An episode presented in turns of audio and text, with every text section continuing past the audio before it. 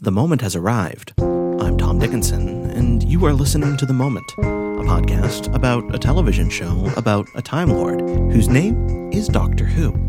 Each week on The Moment, I am joined by a guest for a chat about a particular moment from an episode of the show that my guest has chosen because they have things to say and think and feel about it. And speaking of feels, my guest this week is one of the masterminds behind the blog Head Over Feels, as well as being movies editor at Bustle, Sage Young. Sage brought a moment from the second part of The End of Time, David Tennant's two part swan song as the Tenth Doctor. It's something of a divisive story. Fans tend to love it or hate it. If you haven't seen The End of Time, or if you've blocked it out, I won't recap the storyline because I didn't recap the storyline in the first episode of season two of The Moment when Chip Sudderth picked another moment from the very same episode, so it wouldn't be right and proper for me to go ahead and recap it now. That's right, this is actually the first time we've had a repeat appearance from an episode on The Moment. But while Chip was interested in the end of this episode, during which the 11th Doctor made his debut, Sage is focusing on the portion of the episode where the 10th Doctor, David Tennant, is still with us. The Master, as played by John Simm, has enacted his bizarre plan to turn every human being on Earth into a copy of himself using the Immortality Gate, and the Doctor and his companion Wilfred Mott have escaped to a derelict spaceship in orbit around the planet. Unsure of their next move, the Doctor begins to tinker with the spaceship, and Wilf comes by to check on how he's doing. That's where Sage's moment begins in End of Time Part 2, David Tennant's last episode. Got this old tub mended? The 10th Doctor. Trying to fix the heating. And Wilf, oh. who has oh. been his companion for. I've always dreamt of a view like that. These two specials are, are sort of sitting in a dead spaceship. It's dawn over England. Look, they're just talking through brand new day. What's happened? Um, this is when the Master has used the Immortality Gate to turn everyone on Earth into him, and uh, my wife's buried down there. Wilf, it's it's like a really morbid conversation. I might never visit her again now, because Wilf is like. Do you think he changed them? In their graves. Just like, okay, all right, cool. So we're on that level. Like we're on that level. I'm sorry. Of just like morbidity and uh, not your fault. Sadness and angst. And he's basically talking like, oh, 1948. I was over there. Like he's so old. End of the mandate in Palestine. Wilf is so old. Like he's lived so long. Yeah, you don't want to listen to an old man's tales, do you? And it's basically the doctor being like, I'm older than you. You think so? Right. And telling him I'm 906. How old that he is. Oh, really, though? Yeah. And Wilf says, 900 years. We must look like insects to you. and the doctor says, I think you look like giants. I think you look like giants.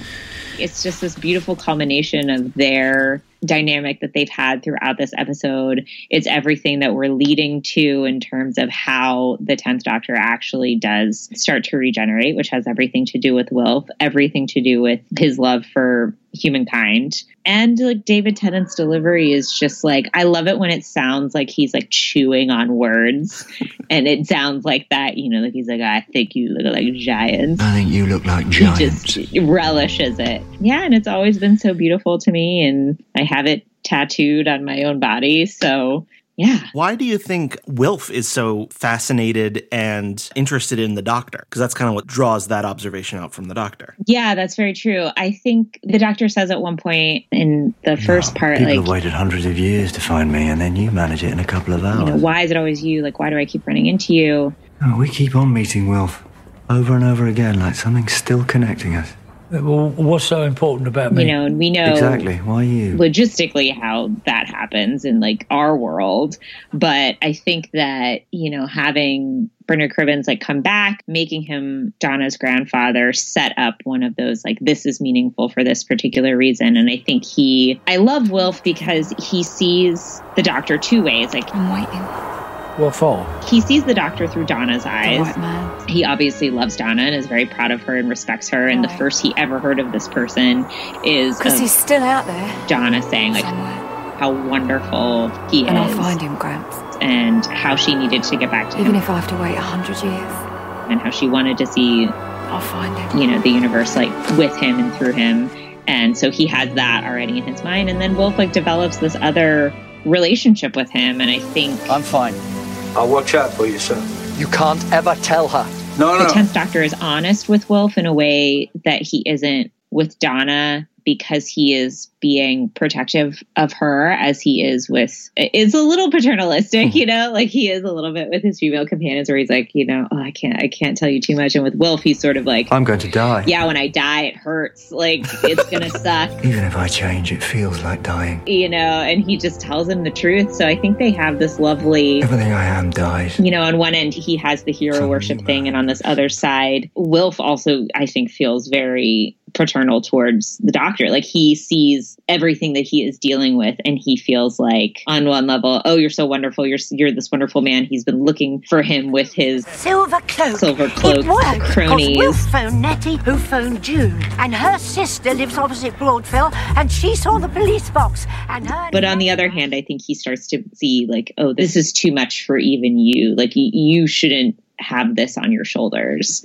So they just have this lovely relationship. I've, I've always loved their dynamic. It's cool that it was Wilf who got to be there for this part of the end of his life. Yeah, it, it's interesting you you bring up the comparison between how he relates to Wilf versus how he relates to Donna, because there are a couple scenes in this two part story, particularly where the conversations that the Doctor and Wilf have sometimes turn to Donna, mm-hmm. and the way they talk about her is like two family members talking about a third family member. Yeah. that they're like, oh, geez, we got to look out for this person. We got to figure out what's best for them. For sure. Oh God, when they see her, he brings him to the cafe and he's like, Why this one? There's so many. Just go to her now. Go on, just run across the street. Go up and say hello. And it's because he wants him to see Donna, you know, and he's just like Look, wouldn't she make you laugh again? Good old Donna. he sees that loneliness that all of the doctor's companions come to see at some point in time. Like he sees that loneliness. He knows that Donna is lonely, even though she doesn't fully realize it or why. And I love that Wilf is just sort of like trying to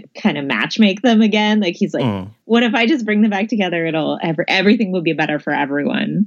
And of course, like we know that that can't happen. So it's incredibly sad. The other dimension of that that's so interesting is Nothing to say. the master Doctor? in what he intends to be a cruel mocking tone calls Wilf You let him go, you swine. Oh, your dad's still kicking up a the fuss. doctor's dad. Yeah, well, I'd be mm-hmm. proud if I was. but Hush they both now. feel flattered by that observation. Yeah. Oh, it's lovely. And I feel like they're being told something that they already know and they don't really think that that's an insult to either of them. You know, we don't think a lot about the doctor having somebody who he needs to look up to. And yeah, I mean, when he says that he'd be proud, I'd be proud of what?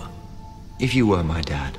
He- he's just this man Come on, don't start. who lives in this town and takes care of his family and loves Christmas, you know, and and the, the tenth Doctor has this like immense respect for him, and it just really, again, like it just like exemplifies why that Doctor in particular is just so in awe and touched and charmed by humankind, even when he's not, even when he's furious because like why you know why why is it Wilf like what is so special about him it's just it's not there's nothing that's really particularly special about him he's just this lovely human man and truly that's the doctor's kryptonite Yeah. We learn a few things about Wilf in this scene about his backstory, like Private Mott. Skinny little idiot I was. the specifics of his military service, Stood on this rooftop in the middle of a skirmish. the fact that he had a wife, she was buried, and nothing we learn there is particularly like an earth shattering revelation that tells us something shocking about him. It's just like these small humanizing details that flesh him out as a person and as a human, as as the kind of person that the doctor is talking about when he when he talks about that he sees them as giants. Mhm, exactly yeah and it's also like his military service butting up against this whole idea throughout these episodes of the doctor taking up arms having to kill the master needing to kill the master whether that's going to happen or not.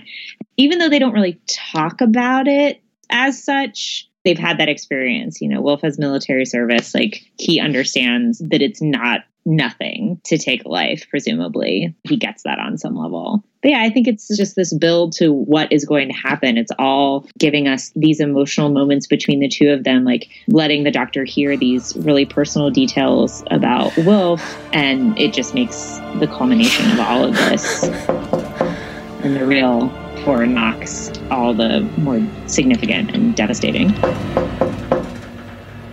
Yeah, and that, that kind of actually, there's an interesting contrast between what the doctor is saying in this scene and the things that he says in that scene. You had to go and get stuck. Oh, yes. When he does hear those four knocks and realizes that Because that's who you are, Wilfred. it's Wilf that he's going to have to sacrifice himself for to You were always this, regenerate and, as far as he knows, possibly die. Mm-hmm. waiting for me all this time. And the doctor has a sort of bitterness I'm an old man, Doctor. about that. I've had my time. Well, exactly. Look at Wilf you. Wilf is, there's nothing remotely Not remotely important. Special about him. He doesn't have a great destiny in front of him. But He's me, in the later years of his relatively unremarkable life. I could do so much more. you know what what he says in that scene is So much more. you know he could do so much more and But this is what I get. My reward. how do you think about But it's not fair! the way those two sentiments interact with one another I think that the reason why he's having that tantrum is because he knows what he's going to do and he knows why he's going to do it. It's sort of a tantrum in the way that we all sort of can get to that point before we are doing something that we know that we have to do Too long. and really ultimately No, want to do. no, no, please, please don't. No, don't, don't. Please don't, please. You know, and then he he turns on a dime at the end of that, like at the end of that tantrum. Wilfred, He calms down and is like, it's my honor. "It would be my honor." Better be quick. I don't, you know, people get really down on these two specials and they get down on the 10th Doctor being too angsty in his regeneration, being too human. And I've never seen that. I really just think that, first of all, it's in line with his character. This was the Doctor who was the most like recognizable to a lot of us. I think a lot of his emotions are very relatable and maybe in the way that, you know, some of the 11th Doctors weren't or Eccleston's weren't. They're a little bit more alien. I think his are very, you know, he's this sort of like wounded romantic hero. And we get that archetype, first of all. Like we recognize that. And also we recognize it in ourselves. And I think giving him that moment to sort of melt down, because that's what any of us would do, I think. You would just be like, Are you serious? Like, after all of this, are you serious? This is how it's going to go down. It's just this visceral thing. I mean, I love the pain. I'm just like, Yeah, make him cry. like he, he is so sure that this is what he needs to do as you say but like that doesn't mean it's easy that doesn't mean he likes it Not because it's fun. Right. God knows it's not because it's easy. that doesn't mean he doesn't have this really really petty resentment of the fact that It's not even because it works, because it hardly ever does. god this is my principle and i have to live up to it I do what I do because it's right. that's always been a scene that a lot of people have, you know, talked a lot of crap about. Mm-hmm. There, there are people who say that it lessens the doctor's heroism to see him struggle, but I think it like the fact that it's hard makes it all the more, it feels all the more heroic that he does the right thing anyway. Yeah, I agree. And I think it also again makes that relationship with Wilf even more intimate because he sort of he breaks down in front of him. Like he lets him see that it is not easy and he knows he's going to force him out of that thing anyway.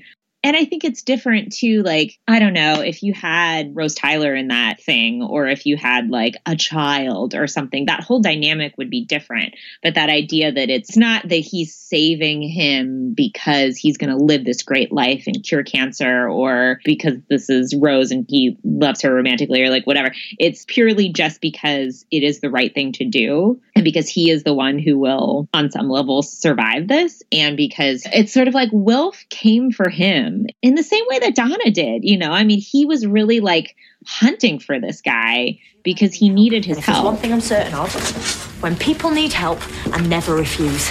And that was what happened in the first place. That's what started this whole thing is Wilf being like, I know that something is wrong. And I know that there's only one person in this entire universe that can fix We it. need the doctor And more than ever. there's no way that the doctor is going to let the end of that be Wilf dying just because he's an old man. There's just no way. Yeah. To get back to the sort of moment itself, the sentiment of, I think you look like giants, mm-hmm. is that something that you see reflected in the doctor's other lives, or is it something that you think of as really specific and particular to the 10th doctor? No, I don't think it's specific or particular to him. You know, we've seen we saw that a lot in Do you want to come for tea at mine? Definitely. Jodie's season as well. Like Yes, I would. Thanks. I love tea. Tea at Yaz's, amazing. I love like her sort of you come in? We'll go for tea at Yaz's. just joy at seeing human, fa- you know, having a couch, like a, a sofa and a mortgage, and you know, she she's like excited by these human things, but it's almost more the way that she's been written so far. It's a little more like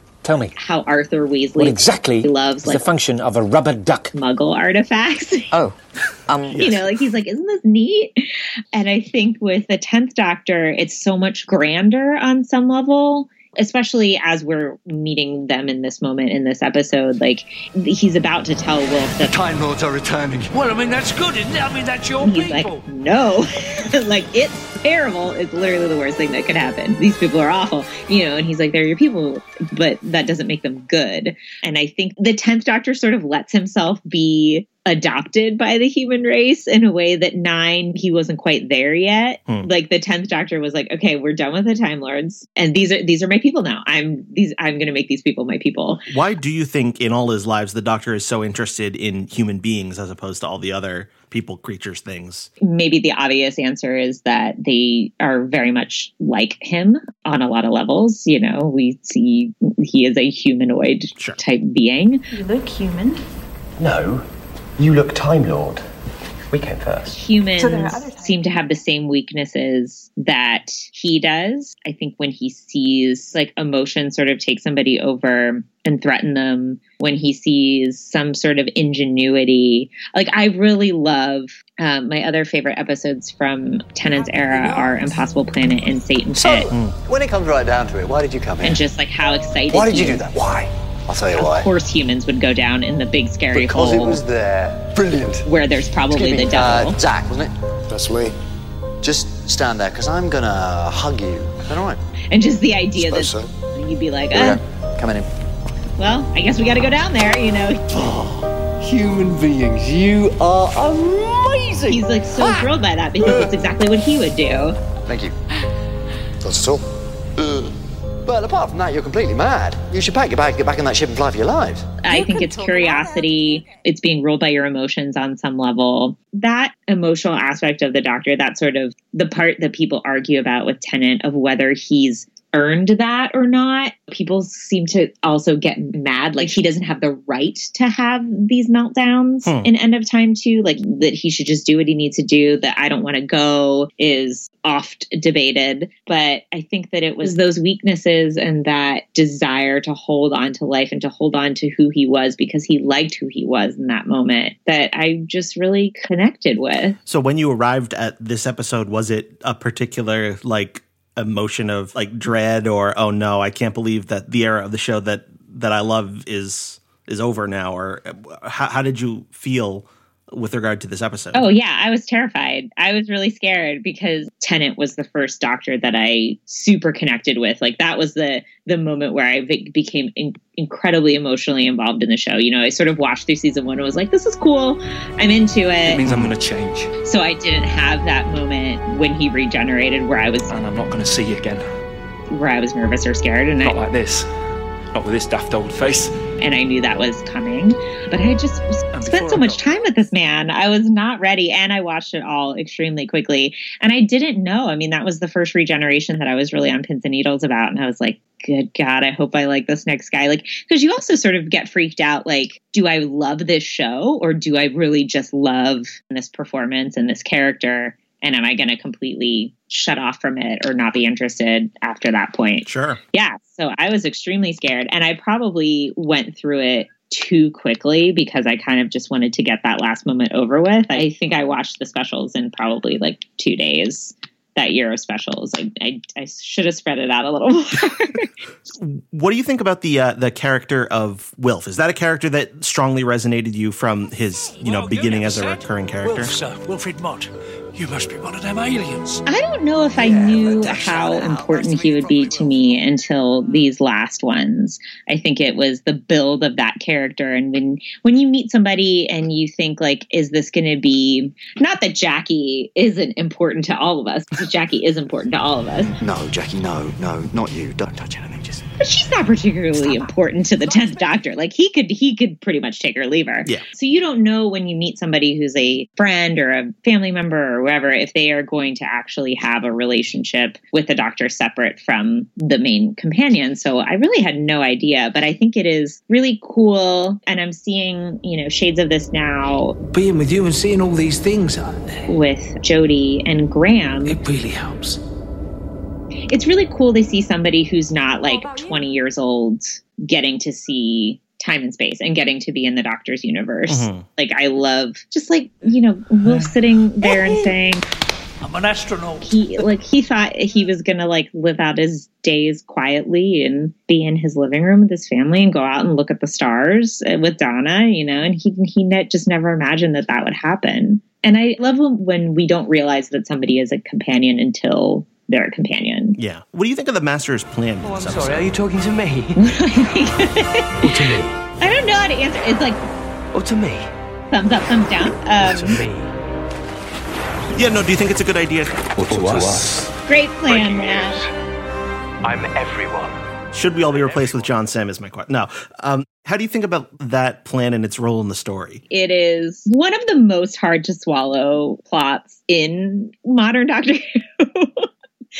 it's truly not my favorite part of these episodes. I don't really watch them for the master like eating chicken or like being a skeleton man. You know, the visual joke of it is really funny. And, you know, having John Simm play all these different people is certainly entertaining. But it's it's also really confusing. Like I, I rewatched the episode and I was sort of like cooking and doing something else. And I, and I got to the end of it and I was like, oh, right. I have no idea like how he did that, why he did that. And I had to go back and like rewatch it again because it's just not that important.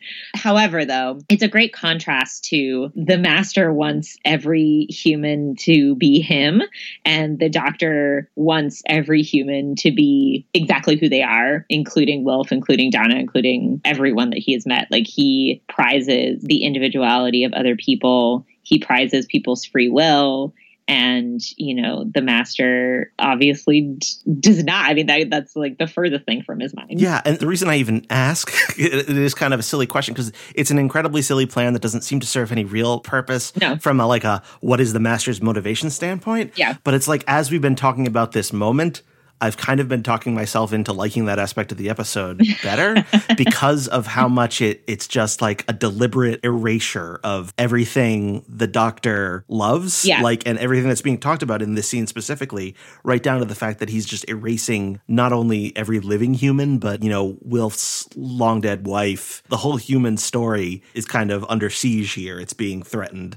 That is one of the most gruesome things. Is like that that particular scene where Wilf has that morbid reflection about uh, about people in their graves. Yeah, it's awful. I, I don't think I had ever really thought that through as fully until rewatching it this time. Like h- how much that's an uh, an insult to the Doctor. Maybe that's the only reason the Master's doing it at all. Yeah, that for sure. And also, I sort of operate on the assumption that everything that the master does to mess with, undermine, destroy humanity is all done out of jealousy. You have a very poor opinion of me, don't you, Doctor? You've noticed. All the master has ever wanted is the doctor's attention in whatever way that that comes. And threatening humanity seems to be like the way to get it. And also the way to undermine that that he has aligned himself with as opposed to aligning himself with the master. On the flip side of that, do you think that the Doctor's reluctance to kill the Master kind of sells out his commitment to humanity? Wilf kind of says, "Don't you dare." Don't you dare put him before them. Put him above everyone else. And Mhm. that's actually a sentiment that's kind of echoed much later by If you have ever let this creature live, everything that happened today is on you. Clara All in of it. On you. Death in Heaven. And you're not going to let her live again.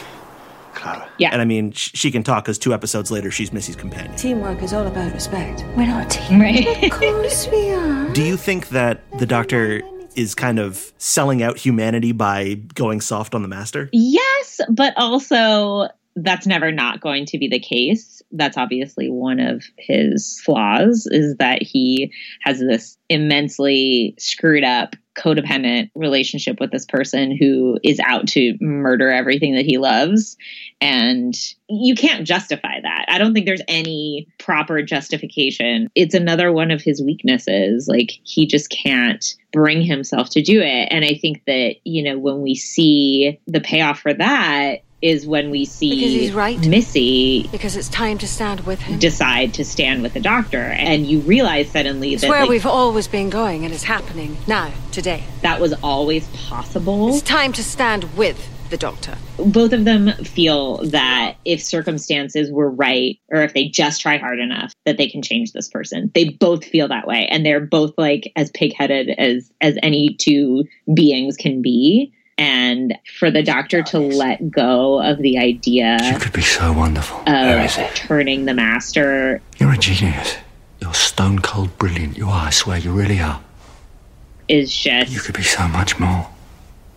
You could be beautiful. also it's just story wise never gonna happen. Like I, I don't know how well i can explain like why that's the case. It's just like the daleks are never gonna be eradicated. The master is like never gonna be fully gone or fully good. The doctor is never gonna kill them. You can't justify it. And i think he would rather sacrifice himself in front of wilf than kill the master in the name of saving humanity. And like what does that mean? It means that this guy like has always needed serious therapy and uh, that's why we love him. Yeah There's one thing I always meant to ask Jack.